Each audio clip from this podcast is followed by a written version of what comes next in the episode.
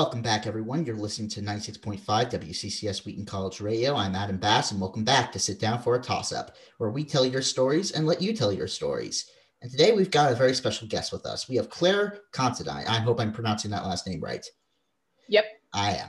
So, uh, Clare is a researcher at Brilliant and Corners uh, Research and Strategies, uh, the, the firm of Cornell Belcher. And she has been part of the organizing community and the data community for quite some time. So, Clare, welcome to WCCS. Very happy to be here. Thank you. So obviously, what I want to do is obviously give the floor to you and let tell your story. So how'd you get into uh, your line of work of research, particularly, and what is exactly that you do for those who don't really understand uh, what a research, uh, what uh, Brilliant Corners does? Sure. Um, so I started in politics uh, like way back in high school. Um, my parents, like growing up, uh, they were, you know, very NPR, very Planned Parenthood Democrats. Uh, I always used to say that when my mom, uh, like when we would answer the house phone when I was growing up, uh, my mom always had a rule that if it was someone calling to ask for money, uh, tell them to go away. Unless it was NPR, then come get her. And if it was Planned Parenthood, go get her and find the checkbook. So I, you know, had this sort of fascination with politics. I didn't really think it was going to be like my career. Um, but I ended up interning with like the original incarnation of Organizing for America in Kentucky. Uh, and then I went on with the Kentucky Dems. And I really had a really transformative experience in field. Um, like I always say that I may have studied mathematics in undergraduate, but I was educated at people's doors. Mm-hmm. So when you say at people's doors, uh, it's it's a very hands-on experience, you would say, like in the field instead of just in the classroom. Yeah, for sure. I mean, the like boiler room of American politics mm-hmm. and like politics happening on a micro level happens like you. The best way to get a fundamental understanding of that is to just talk to voters, like go mm-hmm. to the source and really understand it for yourself. Absolutely. Obviously, it's very challenging nowadays to do that since we're all kind of locked in. So, what has your uh, what has your strategies been in order to talk to voters during these times? Oh, I mean, I have not done the uh, or like this past election cycle oh, okay. uh, in November. No, uh, but I mean, you know, Democrats uh, more so than Republicans are adapting their field strategies to be like you know pandemic friendly. Mm-hmm. I personally would have no problem with someone coming to my door and like knocking then standing six feet away uh, mm-hmm. but also it's like really i think pushed a reinvention and a reimagining that was long overdue of merging digital strategy with like in-person organizing mm-hmm. and you know uh, since things are becoming more uh, techno- uh, technology based there have been reports that there are some sites like Facebook and Twitter who are thinking about getting rid of their uh, poli- their political advertising section, which you know could be harmful for some candidates, but also helpful for information. So, what's your take on that? Like, how do you get how do you navigate through these so, using social media or other sorts of uh, technological, excuse me, uh, technology based uh, platforms? Um, I don't really uh, have a very intricate opinion on you know, social media and like what private social media companies want to do with their mm-hmm. political mm-hmm. advertising. I think it's a great tool for campaigns. Um, I will point out that Facebook Ads Manager is extremely laggy and thinks mm-hmm. your uh, RAM is free real estate. So little, you know, tidbit. but um, I mean, I think digital tools and like organizing on a digital level is, you know, it's like as opposed to doing it in mass with you know these blanket ads that you see that are just banners that you know flash and people click on them i mm-hmm. think we can even move like tools like relational organizing to like digital spaces to commu- create communities that feel more organic Clare, so as you said, you're from Kentucky. Uh, you've worked uh, quite a bit in the state or the Commonwealth, I should say. Um, you've uh, you mentioned to me that you were the, uh, the campaign manager for Marty Olsen in Tennessee's first district in 2018. You know, a lot of people have, especially in, in a place like Massachusetts, they have some very, I guess you could say, opinionated uh, perceptions of what Southern politics is like. So let me ask someone who's actually lived, breathed, and worked through Southern politics. What is it like com- compared to something you would see in DC or even Massachusetts? So I will say that I have some empathy for the coastal elites that do not quite understand my state. I grew up in Lexington, which is like the home of the University of Kentucky. Mm-hmm. Uh, it has, I think, at one point the 11th best gay scene in the world. Um, yeah, we elected uh, when I was in high school. We elected our first gay uh, gay mayor. It's uh, Jim Gray, who later went uh, went on to run for senate. And so Lexington is like a very like progressive little bubble that I grew up in. And honestly, I, you know, as like a you know teenager and in my early 20s i thought that the rest of the state was just like diddling banjos and stuff uh, mm-hmm. and so actually like going into those communities and organizing there and talking to people was extremely transformative because i thought i knew my state and i did not mm-hmm. I, I think that's a good point to know uh, we all think we know our even our own bubbles and we really don't honestly um, so, what was it like going to those communities, uh, like some experiences and what you've discovered about Kentucky as a whole? Um, maybe not so much about Kentucky as a whole because I was really responsible for a you know region of it. Mm-hmm. Um, but I think what's like fundamentally you know missed is that you drive down like this to set the scene like you to knock these doors, you drive down a old country road like this holler that has three houses on it and you pull up in someone's driveway like simply to talk to them and people come out and they're like they're confused. They're like nobody has ever you know been interested in my politics before. Uh, so it's really a matter of just talking to people. That's really it isn't it?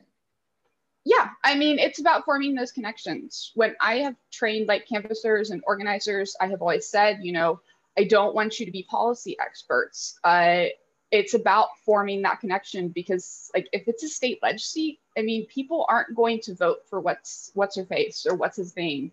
They're gonna, you know, vote for that like nice young man or nice young lady that came to their door or sat on their porch and talked to them, and like, you know, they felt heard for the first time. Mm-hmm so I, I think that is something that we are, I think, solely a little bit missing in our politics, you know, just that personal connection. And again, it doesn't help that we're all locked indoors. But when you are locked indoors, you do tend to get creative. And what you have done, especially online, uh, is really express your love of one of America's greatest television shows, The Simpsons. Um, and uh, well, let's just talk about that. Like, what what made you get into it, and why so many uh, cultural uh, references to The Simpsons that made you so drawn, especially on Twitter? Um, so The Simpsons is somewhat of a nostalgia thing for me, like a very deep nostalgia. I started watching it when I was definitely way too young to be watching The Simpsons. My parents thought it was a cartoon, and like by the time they realized it wasn't a cartoon for kids it was already is already like indoctrinated mm-hmm. uh, and growing up i like really you know identified with lisa simpson a lot and i think like there's a lot of parallels and like relatable narratives and like stuff that really just holds up uh, today mm-hmm. uh, favorite episode if you had to pick one i cannot pick a favorite mm-hmm. episode. Mm. I go through phases. I say I have two moods. It's Who Shot Mr. Burns Part One and Who Shot Mr. Burns Part Two, mm. which are great episodes. Um, but you know, I think I could probably pick anything out of like the true golden era of The Simpsons, mm-hmm. which is anywhere from Bart the General in season one to season even as late as 15. I, I tend to think uh, season seven and eight were some of the best ones. Uh, which one was I think season seven was with Burns part one, or that was part two. I, I don't know. I haven't watched it in so long. Um, but you know, I think it's interesting that you use uh, The Simpsons as just a funny way to communicate with everybody and just make memes out of it.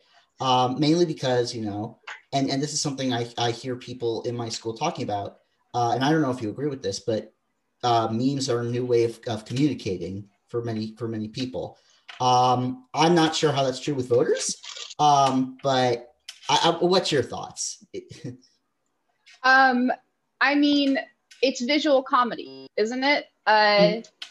So, like, I suppose that like communicating like through this whole like common cultural like what is it a monoculture of humor mm-hmm. uh, makes things like easy and you can contextualize stuff very very quickly in a mm-hmm. way that everyone will understand. Right. Let's um let's move on to another sort of topic that you've been doing and your life now in Washington D.C. Uh, you are in D.C. correct? Correct. Correct. Um, well, first of all, when did you move there, and what was it like just going from one place to another? Because obviously that could be some whiplash in terms of mental strain. Um, you know, I can't really say that there was any mental whiplash or mm-hmm. strain mm-hmm. in moving. I'm pretty pretty good at it by mm-hmm. now. I've moved at least like in the past five years over a dozen times. Mm-hmm. Uh, so I mean, I'm a moving expert and also like an apartment hunting pro. Mm-hmm. Uh, it's been like a little weird uh, moving during the pandemic because you know your bubble is so limited. Mm-hmm. Um, but I was really really happy to get out of my my apartment in Baltimore uh, where I was during the early pandemic because I was having sort of a shining thing going on, being trapped inside it. Mm. I mean, what makes the best apartment an apartment? I've never even been in, inside of one, so I have no uh, just visual aspect of what makes a good apartment an apartment to you, Clare. Oh, um, I'm not, I can't claim to be an interior design expert, but, and, and I have my own preferences, but I'm like a purist for all utilities included. Mm-hmm. I will even pay extra to not have to think about an electricity bill uh, or like a water bill or God forbid trash. Mm-hmm. Um, and I generally look for private landlords uh, mm-hmm. because I really don't like the weird, like, I don't want to rent from Walmart. So, uh, so what, are, so what are your favorite sites in DC so far, or just how long have you been here for in DC for? Uh, six months now. Six months. Any specific places that really have become sort of favorites? It could be something big, like one of the monuments, or even just something little that's special to you. Um, you know, I always like to stare at the Potomac and you know drink coffee and think of reasons why Ronald Reagan is overrated.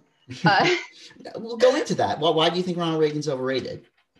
I mean, I think he's overrated by Republicans. You know, mm-hmm. he's kind of deified. Uh, but we we don't have to get into that. Uh, I think it's like kind of like is self-explanatory. Mm-hmm. Um, I think the Supreme Court building is like very. I don't know. I, it, that kind of evokes feeling in me more so than like the Washington Monument or the Capitol building. Mm-hmm. I, I don't know why I feel a strange like visceral connection to it, but I do. One thing I've noticed uh, when I went back down to DC this year, and I've and I'm not sure if you you probably do. Um, all all three legislative, uh, all three branches of government are uh, like in, sandwiched in between each other. Like on one side it's the Capitol, one side it's the it's the White House, and in the middle I think it's the Supreme Court. So I. Um, like yeah, go ahead. No, no, you go ahead. You're the guest. Oh, sorry. Uh, so like kind of um i mean the watch like the mall and like the capitol itself is both very very close like closer than you think they are mm-hmm. but also further away than you think they are too. Mm-hmm. well i have to go back down to dc to get another look and i hope i can go back down. It's beautiful there especially in the spring. Um, wicked hot though. Wicked hot. Um, so what other well what what sort of projects have you been working on specific, or can you not go into that, especially in your work? Um, you know, there's a pretty, it's not any cloak and dagger thing or not anything like, you know, nefarious. Uh, and I'm not trying to be cagey, but we just, you know, out of respect for our clients, like right. try not course. to discuss things. Of course. Um, have you been enjoying, or that's too personal also. Um, what exactly, you know, it comes with a challenge of even doing this now or even before the pandemic if you want to be part of this during the pandemic or before the pandemic um, i think a lot of the headaching and like scratching uh, head scratching that happened with you know opinion research like had to do with uh, how like the voting process was happening mm-hmm. and you know how people like how the mail in ballots and how the pandemic are actually going to impact it because it's like man it's like you're like trying to captain a ship uh, in a storm next to a rocky coast with no map mm-hmm. and are, i assume there are good days as well some good sailing days as, as you would say Oh, sure. I mean, you know, you you do the best you can, and you're not, you know, ever. You can only be fairly uh, confident that you get it right, and then, you know, generally we do. So uh, let, let me ask you this: in five years, you know, and this is obviously the question that no one likes answering, but in five years, where do you see yourself, or even uh, your work? Um, I want to own some beehives. Go into that. I want to hear this. Tell me about the beehives. I uh, I've been toying with the idea of at least like purchasing a cabin in like you know West Virginia or like the DC exurbs, and then having the acreage to uh, like get beehives, mm-hmm. um, which would form sort of a I imagine a defensive perimeter around my home. Um, I'm no bee expert, but that sounds awesome. Um, you know, but they would also be like a source of like honey and mm-hmm. uh, a major time sink. But they go to sleep in the winter, as I understand it. Mm-hmm. I mean, we we do need more bees in the world. You know, bees are bees are suffering. So you know, if if we could take on climate change, I'm sure we can take on getting more bee population. You know. Yeah. And uh, I think it ends the agonizing of like what you get people for Christmas because you're just getting jars of my honey, honey. And, and you make money from the honey, honey. Maybe, yeah, maybe, maybe. I mean, you know, that, that's one of the exports that could really make West Virginia popular, you know, just Clare's B, B Corporation. Um, and, and you just see Senator Manchin calling for funds or, or Senator Cap- Capito, one or the other, um, calling for funds, you know, a proposed amendment saying we need more money for the bees. So I could definitely see that happen. Um, you know, what, what, but why West Virginia? Obviously, it's a great state.